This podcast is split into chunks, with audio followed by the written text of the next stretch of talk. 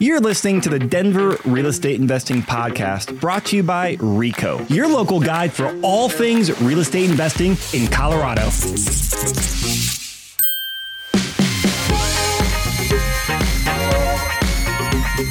What's up, Colorado? Chris Lopez here. And one of the most common questions we get from investors now is what new legislation has rolled down from the Colorado uh, state legislature and what is in the pipeline. Well, we follow it as well as investors and professionals, but we do not know every single bill uh, coming in the pipeline. We don't have the relationship. But we're able to find the who who was plugged into here. So myself and Jenny Bayless, my co-host. What's up, Jenny? Hey, Chris. We're going to dive into a lot of details here today with an expert uh, who is the president of the Colorado Landlord Legislative Coalition, or CLLC for short. And this is a great uh, body or great association that you know is a what advocates for the landlord here. And I'll let uh, Daniel talk the highlights of it. So, Daniel, first off, thank you for the podcast, or thank you for the podcast appearance from Dragon from Pueblo. Yep. Uh, give us a little background about uh, the CLLC and how you became the president, please. Yeah, so the CLLC was spawned in 2020 by a group of professional property managers because there was no organization that represented the small landlord. So there's organizations that represented licensees like NARPM, the National Association of Residential Property Managers. There's associations that represent the large landlords like the apartment associations, but there wasn't really anything for like the mom and pop landlord to have any voice at the table. And I learned years ago that if you're not at the table, you're on the menu. So as the legislation in the state started becoming more focused and more combative towards landlords, a group of my colleagues got together, spawned the CLLC. And since then, it's been going strong, um, defending and promoting the interests of of uh, mom and pop landlords in the state. Awesome. And a, a little bit about you. Uh, you run uh, Muldoon Associates, I think, with your brother and your property managers, right? Down in Pueblo and Colorado Springs. Yeah, correct. So my brother Patrick, he does the buy sell management and and buy sell himself, and then I manage the properties, uh, single family residential mostly in the Colorado Springs and Pueblo market areas. So you were in the trenches uh, and out there also on uh, talking to legislatures. Yep. All right. So, Jenny, I mean, where do you even start tackling what is going on? I know you and I uh, have a laundry list of questions. Yeah, I mean, let's just kind of start at the top. What are some of the main topics that landlords need to be aware of that there's a new law in place? Yeah. So I would start this by saying that the legislation has changed substantially in the last five years. Prior to that, the state was what I would consider more landlord friendly. There wasn't a lot of red tape, not a lot of legislation. If you had a bad tenant, you could get rid of them fairly easily. If you needed to do something with your home, you could make it vacant very fairly easily. And since then, um, that pendulum has been swinging the other direction. So it's much more difficult, much more expensive, much more litigious to be a landlord now in the state. And so virtually every aspect of the rental transaction has been altered in some way, shape, or form from how you evict tenants um, to how you screen tenants to um, how you consider their finances, to protected classes, to um, habitability is a big one, uh, to what provisions you can have in your lease, how your application can read. I mean, basically everything that is in the relationship with the tenant has been affected, altered, or, or legislated at this point, or will be in the coming years. Okay. Yeah, I know we're we're chatting about um, you know, some of the main changes and you know, obviously the disclaimer to this would be read the whole the whole law, you know, speak to your attorney, etc. But can we kind of give some of the bullet points um, to some of these major changes that people will want to then remember, oh, I need to go check in on the details of that. So like for one, we are talking about the new rental um, uh, rental uh, income limitations. Can we can we start with that since I think that's kind of um, a big change for a lot of people? Yeah. So I reference these bills generally. I mean, they do have a bill number and I do know what those are, but I don't have every one of them memorized right at the moment. So that's something where we call like the screening bill. And basically, what the state did was come in and say, landlords, we think that you're incompetent and that we should mandate what qualifications tenants should meet instead of you knowing what's best for your property and your situation. And therefore, we're going to create this list of things that now every landlord in the state of Colorado um, must abide by, and every tenant can qualify to. So, like it was common in the business to have, say, a three times um, uh, rental qualification, meaning they'd have to make three times the rent in order to qualify financially. State came in, said that's way too much. Now you're all required to charge only two times. And so, um, only charge or only screen? So, yeah. So they, once the tenant meets two times the yearly rent in income, cash assets, or basically anything, they automatically check the box of of the um, income qualification Okay. for every rental property. So for that part of the screening process, once they get to two X of it, That's it. You just that's stop. okay. Yeah, yeah, yeah. So, so meaning if you have a a thousand dollar a month rental, and if they are are making two thousand dollars a month, that is qualified. correct. And some questions that I often get is, well, what about debt to income? And it doesn't matter. The le- legislation says once they have checked the box of 2x income. Now, question is gross versus net. Hmm. That's a judgment call on a spectrum of risk. You pick what you want to go with. I can tell you that I believe if the legislatures had clarified it or legislators had clarified it, it would probably be gross pay, meaning Oh, that they didn't clarify it. no, so the bill is is void of of information regarding net versus gross. So it does tell you what income qualification or what income sources you must use to attribute towards that 2x, but it does not say if that is net or if that is gross. So I think it's a business decision you're going to have to make, and then I think it's wise that you just do that fairly and equally to everybody. Um, but also understand that it's not just income; it's also cash assets. So in the thousand dollar a month situation, um, so that would be two thousand a month. That'd be twenty four thousand for the year. If they had a four hundred one k with twenty four thousand dollars in it, the way I understand the legislation is they are qualified. You check the box. You couldn't require them to make an extra dollar of income Oh um, because they have a cash asset there. Now, it doesn't say that they have to be able to access the funds. Like a 401k, you can't really draw off of that easily. You could loan Yeah. from it, I suppose. But point being is, um, there it, it doesn't have to be in the form of a paycheck. So even if you said, "Well, I want your employer to show me X, Y, or Z," even if they had like a paid off car, a d- independent con, like virtually anything that could be an asset or an income qualifies towards the two X. But it's not directly collateral collateralized in any sort of legal way. I- clarify. So, like with the 401k example or the paid off car, I can't say, well, if you don't pay, if you physically don't pay me rent this month, I'm going to take your car. I don't No. have any authority of doing that. No. So, how does that work? It doesn't. Okay. Yeah. Yeah. So functionally, you have what the legislature forces us to do as if we exist in a vacuum. And then we have operationally what these things actually mean for me and you and everybody else that, that owns and manages rentals in the state of Colorado. Um, my opinion hmm is ultimately if the grab of housing could just be made by the state and given to everybody, that's what would happen. Um, there's a mantra going around that housing is a right. We could argue that, I suppose, but whether it is or it isn't, the question is if it is, then who's obligated to fulfill the right? And um, you can't get housing from people who don't have houses. So if you're trying to put people in housing who are currently either finding it difficult to be in a house or or unable to be in a house at all, then you have to go to people with houses, which basically is landlords.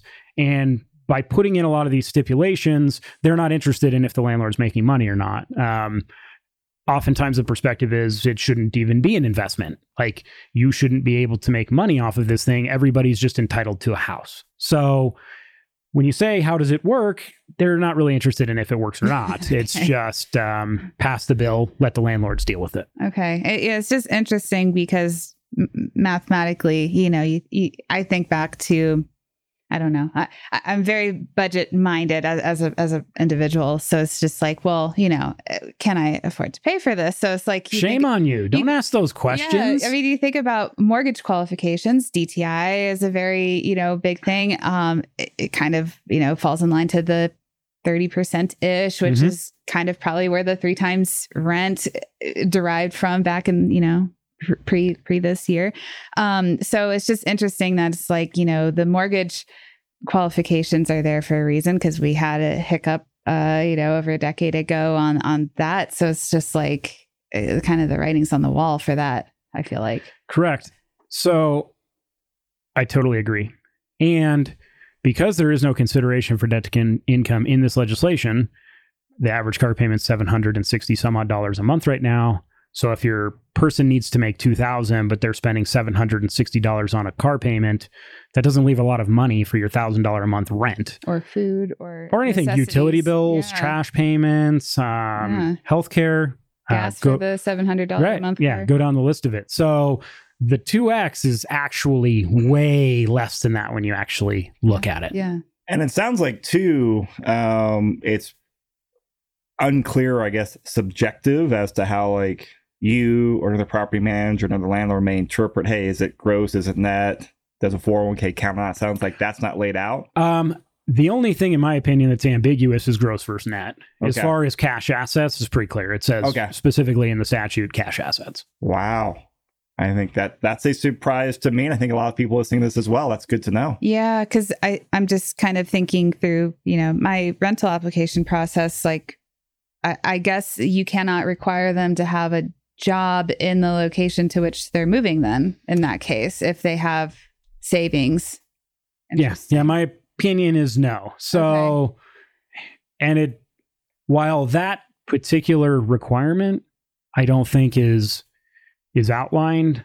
Um, one of the biggest problems that we deal with, in my opinion, not problems, but one of the biggest things we need to navigate is fair housing. Mhm. And probably one of the most difficult things to navigate in fair housing and where lots of this legislation both at the state level, but then also just the fair housing implications associated with it, um, they sort of like play together. So you could have like the statutory ramification if you do something wrong, $50. But because you're doing something, there could be a disparate impact towards a protected class, which could expose you to some sort of fair housing Mhm. litigation. And disparate impact, for those who aren't familiar, is basically you have a policy that's not discriminatory on its surface, but it has discriminatory impacts towards a protected class. So where we see things like um, housing, for example, like three years ago, you didn't have to accept a housing subsidy if you didn't want to. Mhm. Now you do have to accept a housing subsidy. Some landlords say, fine, I'll take your housing subsidy, but you must still meet the timeline that I have for everybody else. And I think that you have probably a disparate impact implication there because it's almost impossible for a housing tenant to meet the same timelines of move in because they have an inspection and so forth that you have to do. So by you putting additional hurdles in front of them or making their process more difficult, I think you run into some bigger issues outside of even like the statutory aspect to it. Wow. So while that particular question could exist on an application, it may not have any surface level um, problems. It would just be something to aware of, be aware of on like a bigger picture of like, could this potentially be disparately impacting a protected class? Oftentimes, the every policy could potentially have a tie back to disparate impact, which is why it's a very difficult thing to navigate because there's nothing surface related about it. But from what I've heard with fair housing, is you should be looking for reasons to approve people, um, not reasons to deny them. So if you like flip the perspective on that, I'm not saying I necessarily agree. I'm just saying the perspective of, of the powers that be is that. So um, I think it's actually a very good question. And I'm not saying you shouldn't ask it. It would just be anything that you're putting on your application or that you're screening, you need to make sure that it's eh, anybody of any protected class is not getting in some other type of hurdle because of it. So, sort of a long winded answer, I suppose. But um, I think you could still continue to ask the question, just be aware of the circumstances around it. There's a, a lot more layers to this than I realized. Yeah. Yeah. Yeah. Like the backlash on there, or the the unintended consequence, I should say. Yes. Yeah. Right. So uh, I want to back up. So you, you mentioned there in that example saying that three years ago, right, they passed where uh, everyone has to accept housing vouchers. So Section 8 uh, and all those other types of housing. Yeah, and let me just Vouchers, right? correct. I don't recall if it was three years ago, but it's been about within the last Been a couple years, Yeah, right? so prior to Yeah. that, you could choose if you wanted a housing voucher or not, and now you can no longer do that. So a couple years into it, have, what, have you noticed any like major shifts or impacts from that last couple of years or? Uh, Well, some of it's too new to know. I can say we have more housing voucher tenants now than we ever did before because we were one of the companies who chose not to accept a housing voucher for lots of reasons. Um, the housing voucher today is more complex even again because of the the um, 2x qualifications that we're talking about. So within that statute, it basically says that you have to accept the housing voucher twice. So by that it means the housing voucher dollar for dollar goes to reduce the total rent income Mhm. and then counts as tenant income on the backside of it. Whoa, okay. Walk me through an example on here. Okay, so Like a like, number, a- a- if you have a thousand dollar a month rent, Okay. well, two things. If you have a thousand dollar a month rent and you have a thousand dollar a month voucher, you're done. Yes. The voucher counts 100% towards the rent. Yeah. Now there's ghost income, ghost expenses. How do they pay utility, trash, etc. It doesn't matter. Mhm. Like there's no room for that in the statute.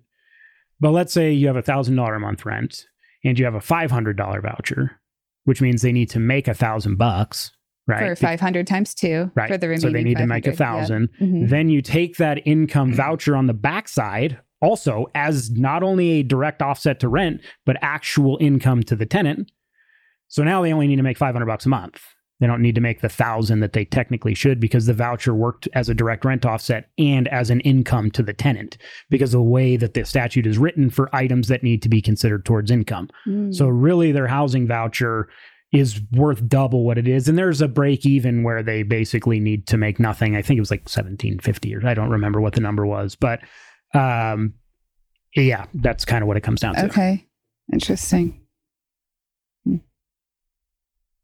So there's lots of implications in the income aspect of it that we're still navigating. So I don't really know to Yeah. go back to the question of like, what is this going to look like? The reason, so over our 40 plus year history of management, we've gone to and fro on accepting housing vouchers. At the time when you had a decision, the reason why we got away from it is because there was lots of different um, experiences, like lots of damage, and you could never get it back from these folks. And then they'd continue with their housing voucher because housing you could only report post, but they had already moved into a new property. So post move out, you'd tell housing, hey, they really ruined our house and now we need a bunch of money. And they'd be like, well, they're already in a new house and we can't take their voucher because of that. So Oh. like it just created a lot of problems. We just chose, hey, we're not going to play the game. Yep. Now you have to play the game. Yeah. Okay. All right. What other new legislation has happened? Um, so another one is the pet fee bill, which basically the state came out and said you can charge $35 per month per pet, 1.5% of the rent, or $300 security deposit, period, is the way I understand it. Um, so you can choose either or both of those, um, but you can't do any more than total. And then also, because there was a stipulation that limited the amount of security deposit to 2x the rent, if you're charging a pet deposit, you couldn't also charge 2x rent. So 2x rent is the total amount of money that the security deposit could be. Oh. So let's say including that extra for including the, the 300 for income. pet. Okay. The way I think you're safest to interpret it, and I try to give you a pretty conservative approach on it because I think the risks um, outweigh the benefits to accepting yeah. $300 above the 2x income so, Okay. or 2x security deposit. I might be I might be completely confusing a, a point on here, but I thought I was talking with someone in the insurance industry a few uh, a while back, and they were saying there's talk or may have happened where uh, basically you, ex- you have to accept all dog breeds. So that's in this same bill. Okay. Um, and basically, what that did was mandated that insurance companies get rid of their breed restrictions. So I have a lot of questions on that. I do too. You you go first, Jenny. So, so I- I'll, I'll kind of do maybe the easier question. Sure. the two. So the first one being if insurance have to, you know, landlords have to accept all breeds and, No. okay. Uh, landlords can still be selective what how many and how large and so forth but insurance companies cannot so like if you remember post 2023 you might have a pet policy that says something to the effect of pets acceptable unless it's a and a list of breeds that were associated with that which was usually if the owner had a breed restriction on their policy that's what we would represent in the body of the ad for example um, you could still say as a landlord, I don't want to accept these breeds, but it couldn't be on the premise that your insurance is requiring that because the insurance Oh, company okay. is subjected to different terms than the landlord is. So this new rule at, at, at the insurance level, they can no longer have breed restrictions. Correct. But individual landlords can still have breed They can. uh, and weight Yes. restrictions. Yes. Oh, interesting. Oh, I totally misunderstood that. Me too. Yeah. Okay. Very interesting. So what is? Oh, you probably okay. So what? I am so curious how insurance companies will handle that because that just will. They're going to uninsure people. and they're going to raise their premiums. Yeah. and you're going to have a pet rider. Like, do you allow dogs? Yes or no? Okay, that's going to be more. But with the pet fee limitations, pet rent limitations, you can't cover it via pet rent. Is that correct? So, like, if if my tenant, you know, love working with them, they say, "Hey, I'm going to get, you know, let's say a Yorkie, uh, the tiniest like little tiny dog ever, right?" Yeah, Yeah. sounds great. Well, but now my insurance is going up $500 a year, but I can't have you cover that. Mm. Welcome to investments in the state of Colorado. So Yes. can you call that like an insurance fee instead of a pet fee or Yeah, so fees aren't they an interesting thing all by themselves, which could take us down another segue, and I'm happy to go there, and we'll just touch as quickly as I can. As of now, there are limitations on fees. So the prohibited rental provisions bill, which I think was 1120 or something like that, um, as part of that prohibited prohibited rental provisions, it prohibits the landlord from marking up a service or a fee or charging a fee that's in excess of ten dollars or two percent of the monthly rent. One um, opinion on that means any fee that you charge cannot exceed the maximum of ten dollars or two percent of the rent. minus the pet fee? That Correct, because that's a statutory Okay. number that exists. But if you wanted to charge an insurance fee, my non-legal opinion says that you can, but it could not be in excess of ten dollars. So even if your insurance rider fee was five hundred dollars and the They don't rent care. was that, it would be wow. That's your problem, not So theirs. so sorry, I'm this is kinda getting so jumping around. complex. Yeah. no, go ahead. I'm- So I'm just thinking utility bill back. Mm, yes, those is that away. utility rent now? Or no, is you also can't utility just you, you you can no longer make fees additional rents. Okay. So like there used to be a day where we would charge things and we would say any unpaid fees are or any fees are uh, considered additional rent, something to that effect, which would give us the ability to like serve notice of demands, demands for compliances, ultimately evict and so forth.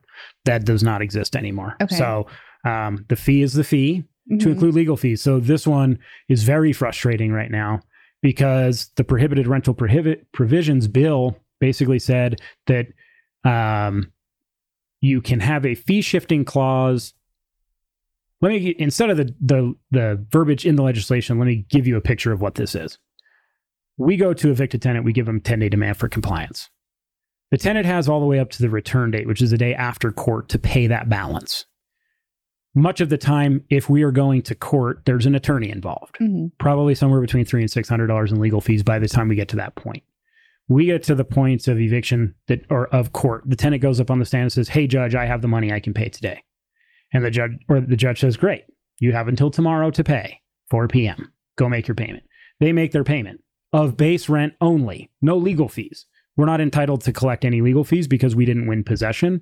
And because the fee shifting clause would basically say that whoever wins this thing is entitled to their legal fees, we didn't win because we were chasing possession and possession wasn't granted. So now the landlord eats three to six hundred dollars worth of legal fees every single time you try to chase rent. Okay. And oftentimes you can't force the tenant's hand to pay rent, or you can't get some type of like ERAP funds or or um, any any rent um, funds uh, assistance unless you force their hand. So you end up running three to six hundred dollars in legal fees. Sometimes many months in a row. It was up to five grand on one of them before we ultimately got the tenant out. So, um, point being, like, can you offset your interest or your insurance premium? Yes, next year in a rent increase.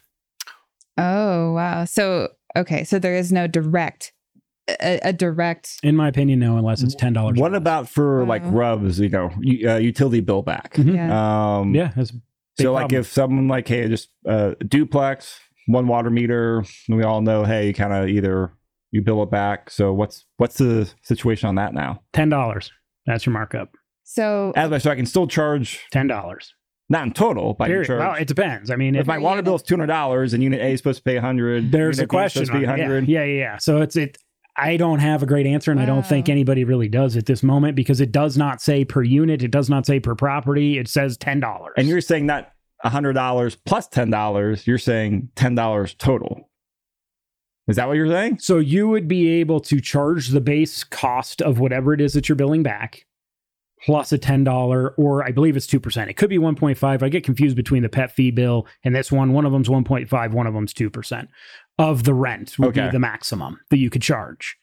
So if you have a hundred dollar water bill, your rent is a thousand, you could charge what, either 20 bucks or 10 bucks or whatever. Wow. But the question becomes is that per unit? Is that per property? I, I don't really have a great answer to that. And I don't think it was clear in the bill. Now, also, I don't deal with a lot of RUBS personally in my own business.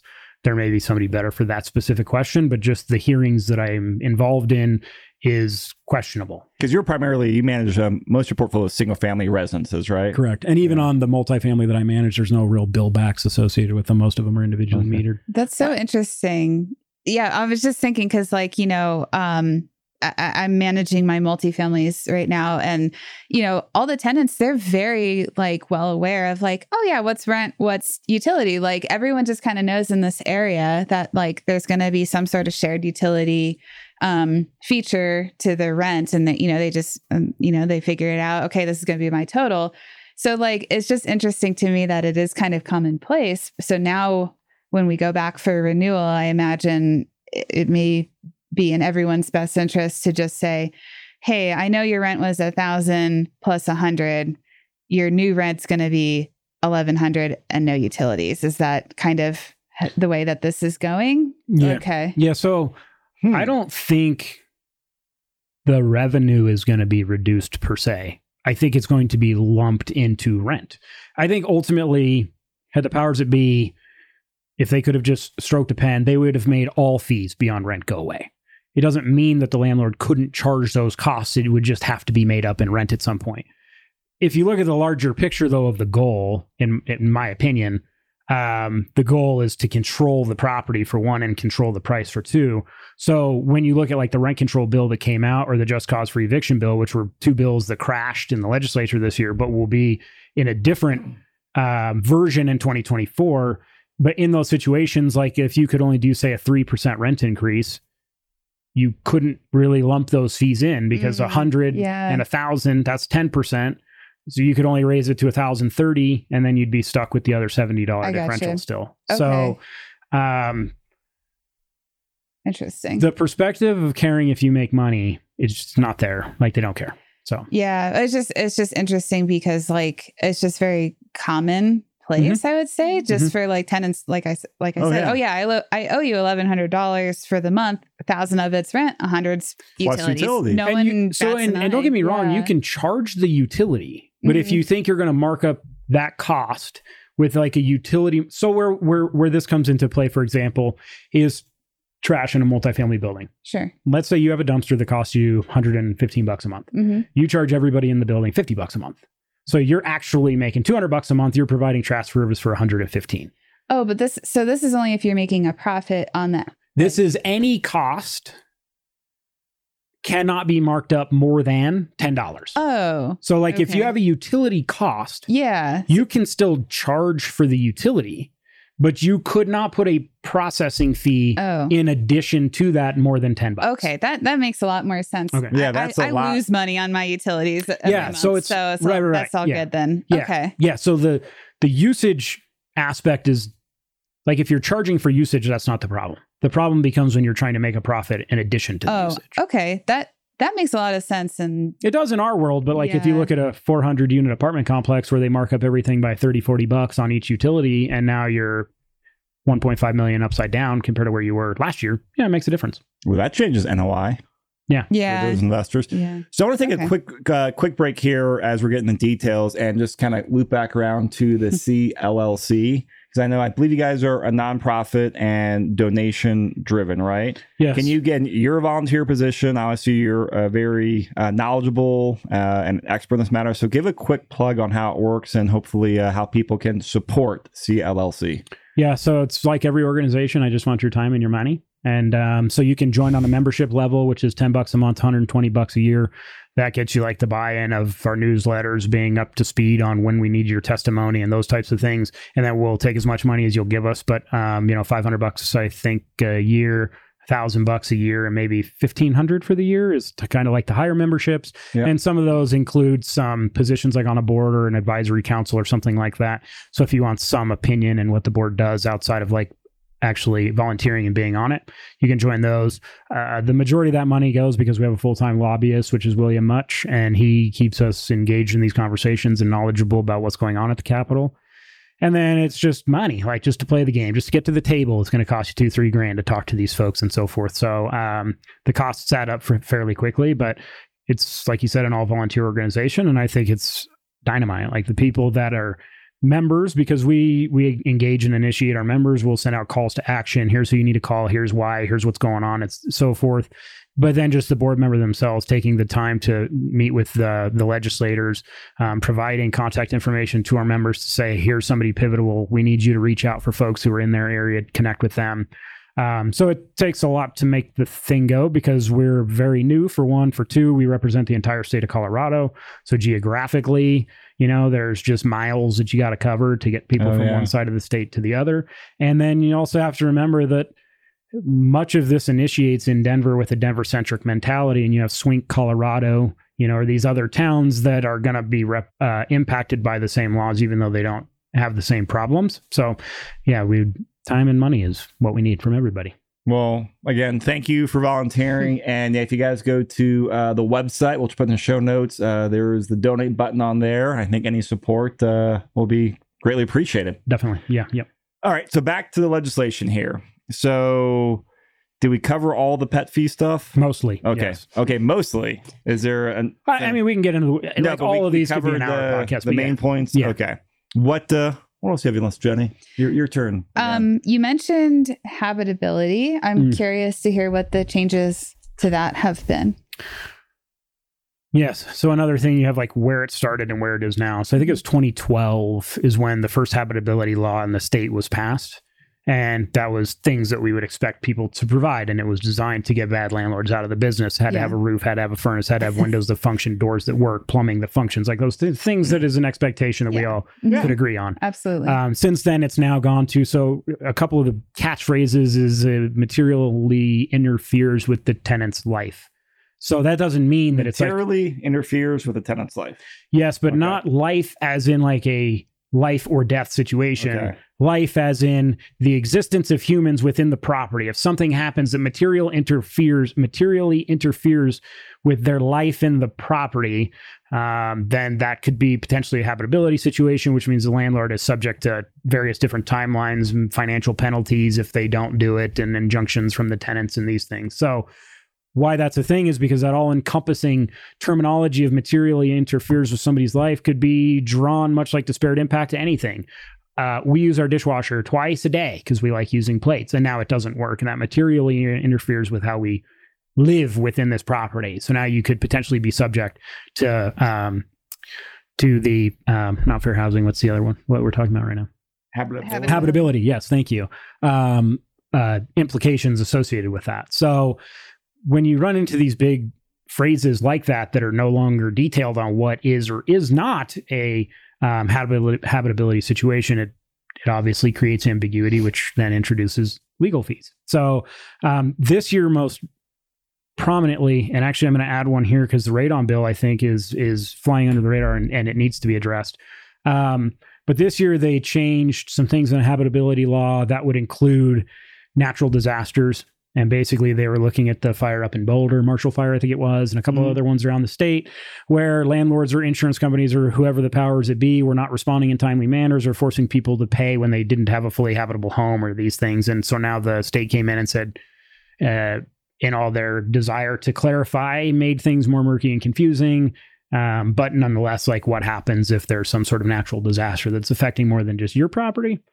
So it's just gotten more complex over the last decade that it's been there, and it puts the landlord at a much greater risk exposure. And there were some times where, as I recall, and this could or could not be, but the point is today you cannot terminate a lease because of a habitability situation. So I had a, a sewer in Pueblo, it was a $25,000 sewer job.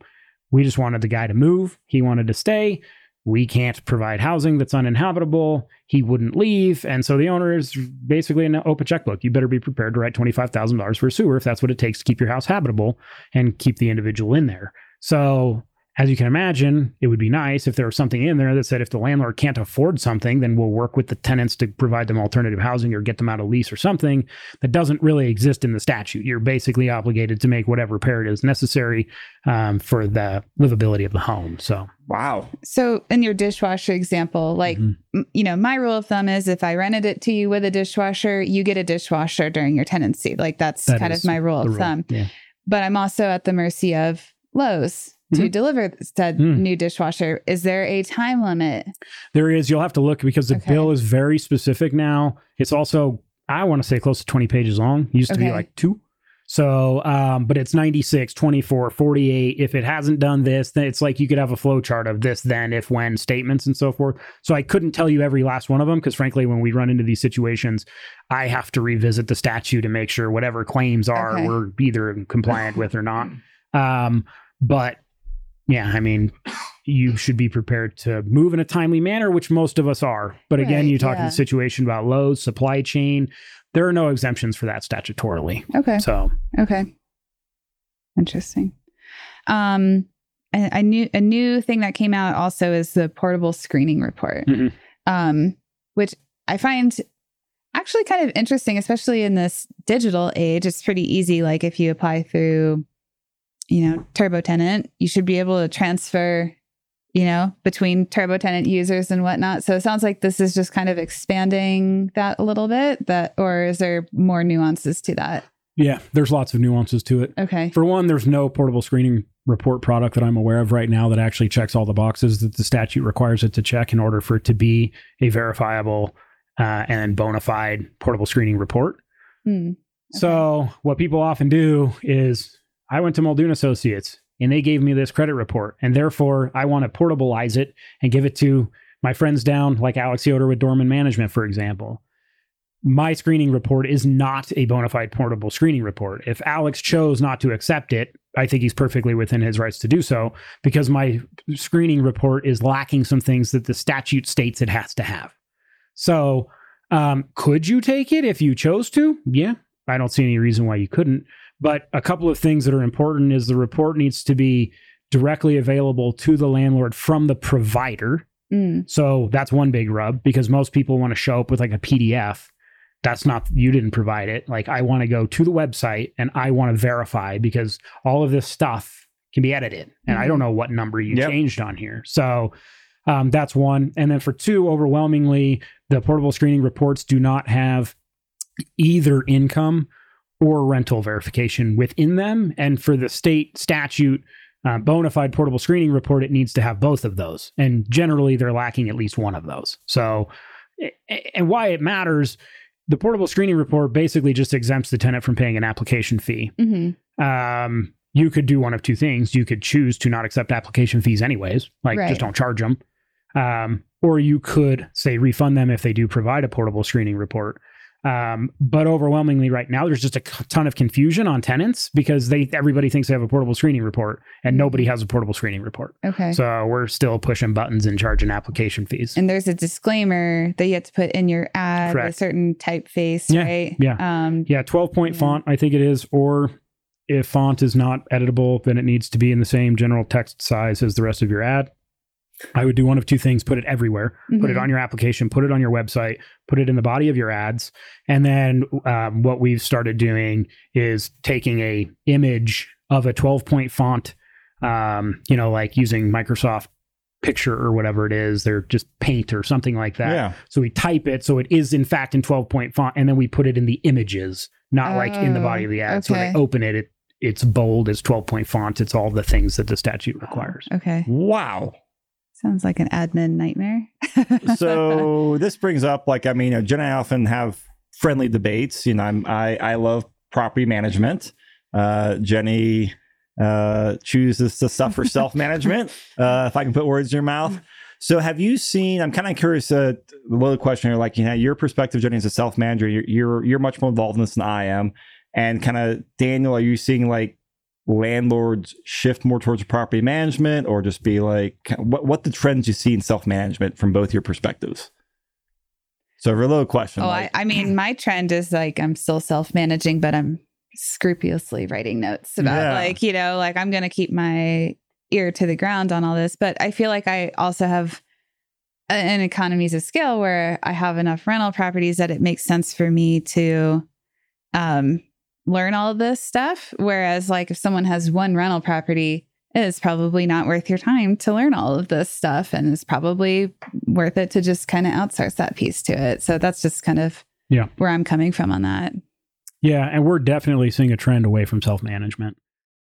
I think two things. One, the point of entry on housing is just exorbitant. Like it's hard for younger people to get into it. So many of the folks who own homes are older, have owned them for 20, 30 years, are freaking tired of it, and they just want somebody else to handle their problems. Mhm. For two, it's highly litigious anymore and and very expensive. So we are definitely seeing a trend away from self-management. And like we mentioned before the podcast, I used to or I I used to tell people you pay me to do things you don't want to do. Like anybody could manage if they chose to do so. It was pretty easy. Three day demand for compliance, evict them whenever you feel like it.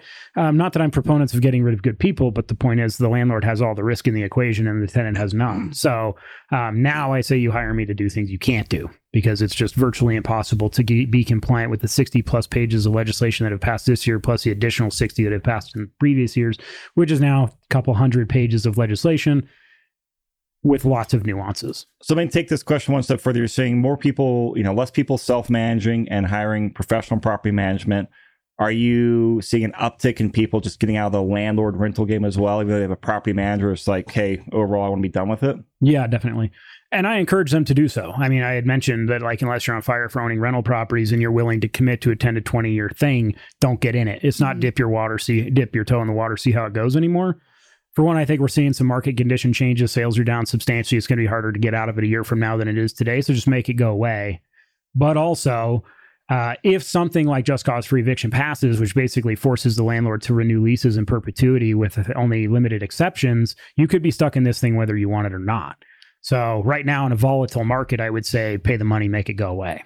All right, all right. So, so back up. What was What was that called? Yeah, what you just mentioned there? So just We need to unpack cause that. Yeah. Yeah. so just cause for eviction was one of the bills that got defeated on the calendar in the 2023 legislative session.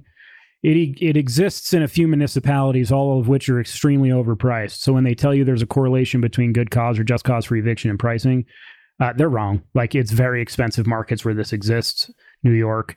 Oh, you're talking outside Colorado. Correct. Yeah, yeah, yeah. So it does not exist at all in the state of Colorado. It's a fairly new concept. Basically, what it says is assuming the tenant is paying their rent on time, the landlord is obligated to renew their lease in perpetuity. Unless some good cause or just cause for eviction exists.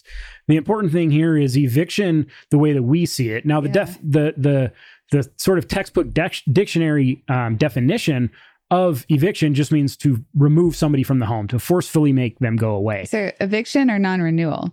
Same thing. So that's where like the PR battle is existing right now is because people think, well, yeah, you shouldn't be able to just kick somebody out of your house for no reason.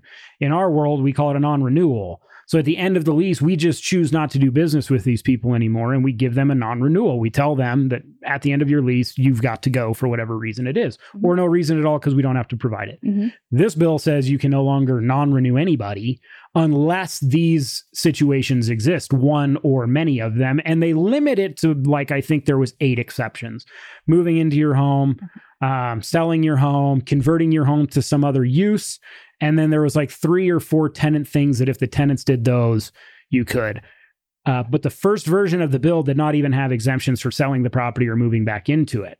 Then the Colorado Association of Realtors got involved. They made some negotiations there. There were some concessions, and they added in the transfer of property was a, a way that you could get rid of the tenant. However, even at the end of the renewal, or I'm sorry, even at the end of the lease, if you had a viable reason to uh, non-renew, you still had to provide them with substantially more notice, somewhere between 90 and 120 days, and you may have also had to provide them with some sort of moving expenses, somewhere between one and three months worth of the rent. And is there a cap on lease renewal fee uh, amounts? Yeah, so well? yeah, yeah, Okay, yeah. So that was that. one thing that I was frustrated with in the bill is the rent control bill died, uh, but this bill had rent control light in it because you could only renew the lease. Two things: substantially identical terms, which creates tons of problems. Let's say I take over your property because you don't want to self manage anymore, and I don't use your lease, and I want to put them on our lease, Mhm. and they choose not Oh. to sign my lease. I can't force them to sign my lease, nor then I can force them out of the house because the statute would state that I have to proffer them substantially identical terms. So that's one complication. So you would be forced into using my lease forever, even if you didn't have a lease. Okay. If you had an oral lease with somebody Yeah. and I wanted to put them on a rental lease, I mean, a written rental lease, there's no way I could do that, nor could I force them to abide by the terms of the lease and they could stay there in perpetuity. So there's, there's that situation, which is a bummer.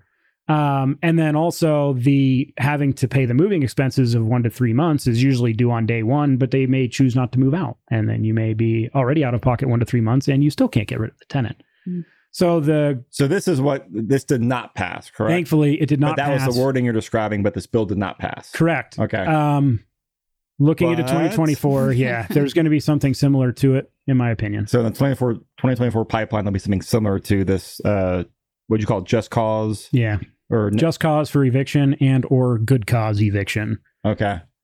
And in the market areas where it's been tried, it's been mostly ineffective from my perspective. So You um, said effective or ineffective? ineffective from my perspective. So one of the mantras of the legislature is basically that like, you know, tenants should have housing and they should be able to stay there forever. And the landlord may or may not be able to do rent increases on them, which going back to rent increases, that was the other thing. It was rent control light because you could only raise the rent a reasonable amount each year. Nobody knows what reasonable amount means. oh, that's the favorite word among lawyers Right. is reasonable. Yeah. So um, as much uh, legislators as attorneys. Yeah. So it's like, well, who decides what's reasonable? You know, if I haven't raised your rent in seven years and now rents went up 50%, is it reasonable to raise your rent 50%? And so one of the conversations we had was you're just basically A, if if landlords in the state of Colorado got together and colluded to to raise rents reasonably every year, it would be a antitrust violation. collusion then, yeah. The state tells you to do it and it's fine. So basically, you have systematic rent increases that get forced upon tenants and rents will consistently go up. So that's why I say they don't actually, in my opinion, care that rents go up. Um, they just care the rate at which they do. And as they do, the argument will continuously be that we didn't legislate enough, therefore we need more. And you run into a chicken and an egg situation where I'd say it's too much, which is why you're seeing this trajectory. They'd say we're not enough. That's why we're seeing this trajectory. We would argue about it. But I can tell you that in every market area where these things exist, you're paying somewhere between four and eight thousand for rent for the majority of people. Now, a small select few may be benefiting from this, but much like all these other pieces of legislation, what's frustrating for me personally is when the legislature was saying that people um, who don't have money are struggling for housing. None of these bills are are uh, have a precept of financial anything. They don't say you can only charge thirty five dollars on pet rent if they are at or below the median income.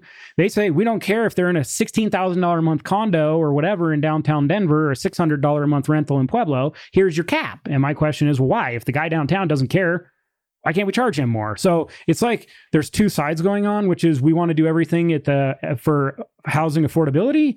However, we're protecting lots of people who don't need any protections, and we're really not providing the protections that the, are needed by the people who need them. So Yeah, it's like is there uh, any safety net provisions for for renters? You know, uh, yeah. Okay, interesting. yeah, All right, I guess we'll keep this train moving. Yeah. You, you mentioned radon, yeah, uh, and I, I, I had breakfast with inspector a few weeks ago, and he he started talking about them. We uh, never came back to Mhm. finish off what uh, he was talking about there. So, what is up with radon?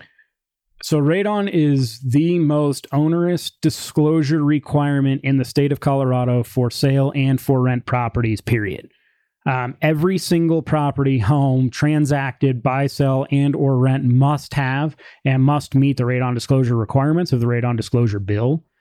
And if they don't, the implications for not doing so, in my opinion, is is onerous and unfair. Um, so every single landlord in the state of Colorado needs to have a radon disclosure. There's verbiage that the state statute requires you to have, but above and beyond that stuff, you need to make sure that the disclosure is accurate. So, not that anybody in this business ever does this, but if they did, unlike a lead based paint disclosure where they check a box that says, I don't know and I don't care, and we provide them the information that the EPA says that we have to provide them, uh, it's sort of out of sight, out of mind. Nobody really knows if there is lead based paint unless you do know. But a tenant would never be like, that's lead based paint. You know, maybe they would get it tested. With a radon system, if you say, I don't have one and I don't know about it, there's a freaking radon system in your basement. So now all of a sudden you disclosed or you didn't, you have there clearly is a system. And because there is a system, when you have a system, the disclosure increases. Now you have to provide make, model, installation date, any information you have about the radon system. So you can say, I don't have one. And clearly you do, and the lease is void because that's basically what the statute says. Or you can say, I do have one because you do have one. And then you have to include all the disclosures associated there with it. My opinion is you have to do it before or at time of lease negotiation. I think technically before, like lots of people want to put it in the lease, and I think it's doable, but I think ideally it would be done before that because the point is they should have the education about and knowledge about the system before they're ever sort of like put through the system. So because they're qualified to evaluate that, you know, XYZ is a reputable radon mitigation system or yeah, like, I don't understand what the point of the system is. I, I would I would put more emphasis on the test results. Yeah. Right? Like that doesn't make any sense. So if you have, that's the thing is like if you have test result, anything you have now becomes a disclosure item for buy and for sale. The reason why it's more important in the for sale in the for rent world is because we don't have a state approved contract um, in the for rent world, so you have to make sure all this stuff is done because the state's already done it for you in the buy sell world. But um, yeah, so if you know about it, if you've had it tested, if you you know like any of those things now become something that you have to tell them. Okay. Is there any type of requirement for frequency of testing now, or Not that I'm aware of. okay? Um, however, if the tenant gets the property tested and it's test high, the landlord has six months to install a mitigation system. Okay. So period. it falls under habitability at that point. Uh, yeah. Okay. Yeah, it has. It, I think actually some of the wordage in the statute is an expansion of, of Okay. habitability. I think, Okay. but the biggest concern, in my opinion, is the disclosure aspect of it because there's just a lot at risk, especially third party management. A lot of my owners don't even tell me they have a radon. I have no Mhm. idea if it's working, if it's not. yeah. Now I am obligated to know. And so even if like I bought a rental a decade ago, uh, and now with the new laws, I need to go back to that buy sell transaction, pull my radon report, do whatever I did, and then and start including that in disclosures for new tenants. Now is that how I'm understanding it? Yeah, What if you never got it tested? You're not obligated to get it tested. Okay. Um, but if you did, any of those test results are required. And if a system's installed, then everything that you know needs to also be conveyed to the tenant. Okay. Wow. Hmm. Okay. Are there any other main Um, changes for this year? we touched a bunch on the prohibited rental provisions. One big thing there that I think will be interesting in the coming years is there's we used to have a thing called a waiver of class action lawsuit in most leases. Basically, that said you could sue me, but you can't join a class and sue me. Um, that's now a prohibited rental provision, so you can't waive that right any longer. The reason why that's important is there's a case going on in the Northwest and then also in Denver where tenants are suing the top five largest apartment complexes, basically Mm. claiming that they colluded on these fees to raise a bunch of prices and blah blah blah. Um, so I think you'll probably see more class action lawsuits, which is tough because most landlords don't have the finances. Like we can go argue over a deposit for three or five grand, but you get sucked into a class action lawsuit and you're 80,000, 100,000 in, in legal fees, it gets a lot more complicated. But I imagine the class action lawsuits are probably much more towards like the the bigger Big, yeah. the bigger players. Or how does like uh, I'm trying to think of like that filter down to someone that owns you know four single family rentals. Well, what ends up happening is they sue the big guy.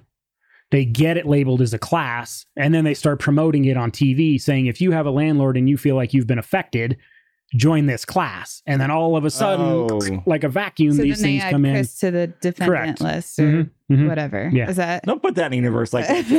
Don't do But I mean, that's just wild to me. Yeah. Yeah, and I'm not, and I'm not an expert on class action lawsuits. Me I've, either. I've seen the ads and gotten the postcards, Yeah. but okay, uh, your your logic makes sense. So that's how it can um, ripple down across all different landlord sizes. Gotcha. Okay. and any of those implications have implications on all landlords Yeah. because like you have these cases um, i can't remember the one oh the the one that just went to the state supreme court uh, where now we're required to give 30 day notices on covered properties again you know that started here escalated all the way to the state and now affects every landlord Oh, going with the down COVID. Um. the cares rule. act From the CARES Act that happened like a few months ago. Yeah. Yeah. Yeah. Okay.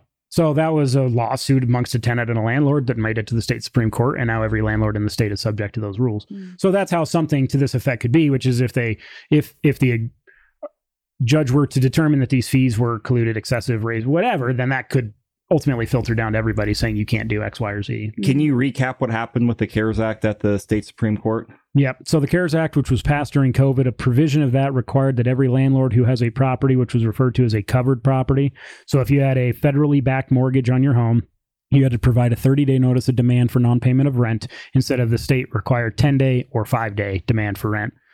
Um, the CARES Act expired, and all but two counties in the state of Colorado that I'm aware of basically agreed that every provision of the CARES Act expired and everybody went back to 10 day notices of demand, except for, I believe, Denver and Weld or something to that effect.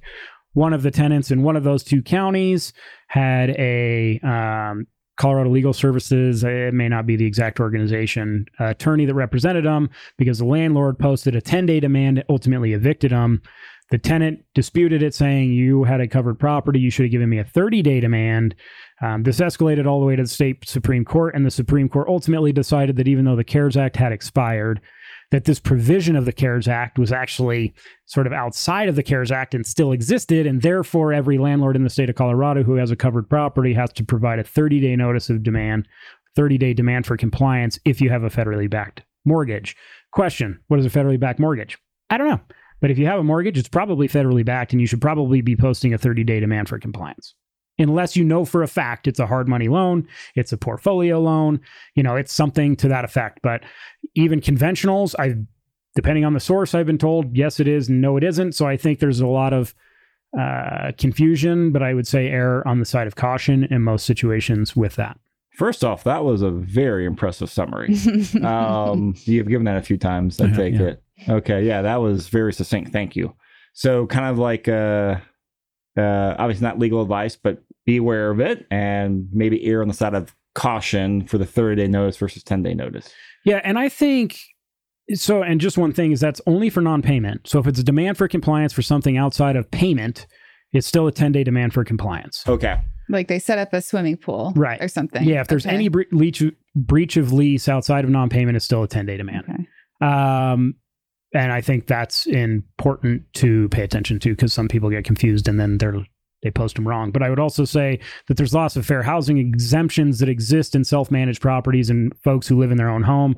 And I would not um, rely on conditional exemptions with fair housing. I would play conservative with that as well, and I would follow every fair housing rule. Right. Does this provision exist into perpetuity, or is there um, an end date on that provision itself? There, the only way that the end date could occur with the ruling of the state supreme court is if the federal government uh, made some sort of determination that the CARES, this provision of the CARES Act is expired. So NARPM, which is the National Association of Residential Property Managers, currently has some conversations going on with some legislatures at the Capitol, federal, mm-hmm. um, to ultimately run a piece of legislation that would clarify that this has in fact expired and we're not subject to this anymore. I don't know of many states that are posting 30 demands, 30 day demands for compliance, but Colorado is sort of just an extension of the federal government right now. So hmm. that might be why we're doing it. Interesting. All right, before we get into more uh, updates here, I want I want to give a, a, shout out to your property management business because I think that is your that is your full time you know business and job. Um, and obviously, I think give a plug for that because I believe you do Springs, Pueblo, and people can obviously tell that you are a very knowledgeable uh, person and very knowledgeable property manager. And I think that bodes as like a very good quality a lot of landlords will be looking for. So tell us about your property management company, please. Yeah. So we're second generation. We do service Colorado Springs and Pueblo areas. Uh, my brother Patrick and I bought the company in 2013 from my dad, who had started it. I started managing 19 years ago, which kind of seems like I don't know how time flies so quickly, but apparently it does. Well, I can relate uh, to that feeling now. Yeah, yeah, and I mean one of the things that we like our our principles is education and being knowledgeable and being experienced in these types of things. And I can also give a plug for almost every property manager in the Colorado Springs and Pueblo market areas are very professional people. Um, which is nice to be in an industry where you're not full of a bunch of idiots because we're playing with a lot of money. But you know, it's one thing that we focus heavily on is being engaged, being involved, being educated because our landlords are vicariously mm-hmm. liable for what we do and mm-hmm. they can get sued just as quickly as I can, which I think a lot of landlords believe that there's a buffer between the tenant and them. And there is in theory, but because of the agency and fiduciary relationship, they can get sued and be on the hook for everything I do. So I think we take a, a lot of um, weight on that, knowing that if we're doing it wrong, the guy who expects us to do it right is going to ultimately have to pay for it as well. So we just do what we can to try to navigate these waters the best we can. And we try to be fairly risk adverse, honestly, because yeah. I think there's most situations there's not enough financial upside um, to push yeah. the envelope. Yeah. You know, if there was, maybe you think about it. But um, yeah. So if people want to talk to you about managing their properties in Pueblo or Southern, uh, I'm sorry, Colorado Springs, what's the best way? Website, phone number, email? Yep. So the website is Muldoon Associates PM.com. And I do have a lot of information out there. And then honestly, probably call and email. And even if you're not needing management today, but you have these types of questions, this is what I do a lot. So um, right. my phone number, I don't know if you want it in the show notes or if I can give it now. Or, don't even help in the show notes. Um, yeah, 719-357-9478. Okay. And then email is just Daniel at Muldoon Associates. And Muldoon, M U L D O O N? Yep. Okay. And we'll put all the show notes too for people listening and multitasking like so many of us do during yeah. podcasts. Yeah, it gets boring. So it's like, give me something else to do. Um, awesome. All right. Thank you. So back to, I know I see both you guys have a bunch of more items on your checklist here. Um, no, I'm just kind of, okay. I don't know of any other topics. So I would, yeah, if, if there's any other topics that are major changes for 23, that would be great. And then I know you kind of also alluded to there might be some in 24 yep. um, for people to prepare for. Yeah, I think we hit most of the 2023 stuff. There was over 20 pieces of legislation that the CLLC was tracking, six or seven, eight of them. I forget the exact number because some of them have some ancillary impacts on landlords, even though it's not a direct impact. Um, but nonetheless, 2024 is looking like it's going to be very similar because it's the same, like 20, 2024 is an election season. Yeah. Yeah. So everybody who came in in 2023, which there's a bunch of freshmen, uh, there's a bunch of people with um, uh, their attorneys, frankly, they have a vested interest in some of these things. And what I learned being at the Capitol is I wish everybody had to have a T-shirt with who they actually are, because I found that none of them are actually legislators. You're a class action attorney. You're a tenant advocacy attorney. You're a builder. They attorney. should NASCAR it up, right? Yeah, should, exactly. Like, just tell me where you're at, so I know who I'm actually talking to. Because you want to put it behind a suit as if you're some either neutral. They, although most of them don't even claim to be neutral. They they will oftentimes tell you what they're seeking, but not why. So um, so yeah, 2023 was tough. 2024, what I'm hearing is 2024. So a little bit of a back history. 2023, one of the governor's keystone pieces of legislation was the land use bill that ultimately died. Um, it was it had a lot of provisions in it, like upzoning in almost every single family lot initially, and lots of provisions with that. What I'm hearing is that land use bill is going to encompass many of these other little ancillary things that didn't get passed individually in 2023. And that's important for a couple of reasons. If you look at New York, the reason why rent control has existed so long in New York, one of the reasons is because uh, zoning is administered at the state level in New York, where it's administered at the local level here, the way I understand it. And because of that, land use is a state thing. The state ultimately mandates what you can and can't do on your property. And by purchasing the home, you part of that purchase is we agree to basically do what zoning tells us to do. And rent control is one of those things. So right now in the state with the rent control bill that they were trying to pass, it was actually just a repeal of rent control because rent control is currently illegal in the state. Mm-hmm. So that would just repeal the illegal aspect of rent control and allow any municipality to adopt rent control at whatever level they chose to do so. So you'd have this patchwork of confusion. You might own two rentals in two different municipalities. One may be rent control, one may not. They're changing the words, by the way. It's no longer rent control, it's rent stabilized, it's other things, but it's all the same thing.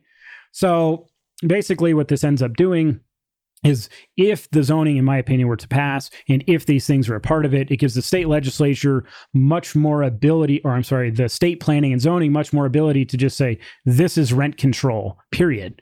Um, this is just cause for eviction. Like if you're going to be in residential zoning, these are going to exist. And now, because we supersede everything, we've determined that everything is an R1 zoning is a rent stabilized area, or anything that's R4 hmm. is rent stabilized. And I think it's a lot more difficult um, to argue the points that have won in other states where like a rent control or a just cause has been passed locally as like a city ordinance. Because i think there's only two states with just cause for eviction it's like Vermont, New Hampshire, some somewhere in the Northeast, and then the Northwest, either Oregon. I think it's Oregon. Uh, TJ, who's on our board, actually is a broker in Oregon as well. So we had a lot of experience from like what they've dealt with to what we are here. San Diego has an ordinance, Oakland has an ordinance, and so forth. But those are just the city ordinances. Anyways, long story short, they're going to encompass a lot of these things into the planning and zoning bill and try to just it looks like maybe focus more on one piece of legislation than a bunch of patchwork pieces of legislation And it'll be interesting because the governor is a big proponent of taking over planning and zoning um, because he thinks that the municipalities have done a poor job of doing it and managing the population. So there's a lot of money behind it. Wow. Hmm. So you're thinking it'll probably be like one one big omnibus bill almost? I think it will be more of that when it comes to real estate this year. Yeah. Okay. Um, and also, it's I learned that there's a hundred legislators in the state, and basically every one of them is obligated to carry five bills. So every year you look at five to six hundred pieces of legislation in perpetuity, whether we need it or not. Oh, they're obligated to. By obligated, I mean their party basically tells them that as being a part of this party, now go run your five six bills. Oh, okay. I don't think it's like a, a, a constitutional thing, like a state but it's more like the constitution. party level. it's exactly we control what you do, and therefore, when you come here, we want you to run these bills. Have fun, What would, whether we need them or not. what would be this might be a loaded question, but what would be the implications of that bill passing? Um, I know we spoke a lot about the just cause for eviction, that aspect, but the upzoning piece, what what would be the implication on that? Well, if if it were to pass in a similar format that it was introduced in 2023, any R1 lot has a use by right up zone to a four or six unit building. So if you're in any neighborhood in a regular residential zoning, they'll bulldoze your house and put a six unit building right next to you. That was one of them. Um, there was a lot. I mean, it was like 300 pages, either 100. It was the biggest piece of legislation by far in that legislative session. But that was the one that rubbed most people. Also, there's ADU by right, which a lot of the municipalities have adopted now. Like if you have at least a They're starting to, 6,000 yeah. square foot lot. Mm. Um, there was also mandatory multifamily around public transit. Mm. Um, so you couldn't have a single family subdivision. Everything would have to be high density housing. Um, What about HOAs that are already in place? So the HOA doesn't really, there is some land use implication in the HOA through the covenants, but really the zoning aspect of it is done before the HOA is like initiated or spawned, I guess. So I don't know. There's a, a bigger focus on HOAs outside of the land use bill. The legislature hates land hates HOAs um, because there's been a lot of things happening in HOA. So I think we'll see some bills around HOAs, but I don't know if it'll have a direct association with land use per se. So, like, if the HOA says um, only or like no ADUs, uh, you know, within this neighborhood or something like that, which takes precedence. My guess is the state law would. Okay, Yeah. so the HOA would have to amend. Yes. So, and where there's another rub is like utilities. Like there's lots of areas that don't have water Mhm. for the density of housing that could potentially come about because of this legislation. And as I recall, in the version of that bill, there was no exemptions for utilities. It was just like you can build it and you need to figure out how to get them water and electric. So, um, but yeah, in those situations, there could be some implications. And I don't, some of them, there was age exemptions. So some of it was like if your house was this or older, this doesn't apply and it only applies on new builds or it only applies. So it- there, I mean, it could go any direction, but there's a lot of pressure on it this year. So Wow. Sounds very confusing. Yes. All right. So I want to loop back around. I think as we're, as we're wrapping this up here, uh, kind of bring it back around to what the Colorado Landlord Legislative Coalition, CLLC, does. And you uh, mentioned earlier that uh, you guys have some monthly donations. Uh, be very clear. You're talking to me, you're talking to Jenny, a bunch of other just, you know, investors like us. Um, what is the best action can do from like helping you out monetarily and from a simple way to help support you with um, signature sheets or Mhm. whatever you, I forget the um, I forget the word for that. Yep. But what's uh, very some clear, simple direction to give us and other investors? yeah, so at minimum, join at the $120 level because you're going to, that's per year. Um, because So because ten bucks a month. Yeah, and you're going to get all the um, newsletters, all the calls to action, all the things that you need to know about come from there. And I would say that even if you represent like a broker, like you are the broker, or you have an investment group, like if you go pay your money, you can take a lot of our hard work to disseminate it to your people. We'd love for you to give us more money um, to do that if you're going to, but there's nothing that would stop you from taking this information and giving it to everybody that you know. And we hope it does because like we need the money and we need the time, but we also need the information to just get out. Yep. So if you join at the $120 level, and then anybody that says politics is not my thing, you don't have a choice anymore. Unfortunately, you've been dragged into it. You can't stick your head in the dirt. The people that we put in office are not out for your best interests, and you're going to lose if you're not engaged. So be engaged, be prepared for testimony. It can be written in person, it can be over the phone.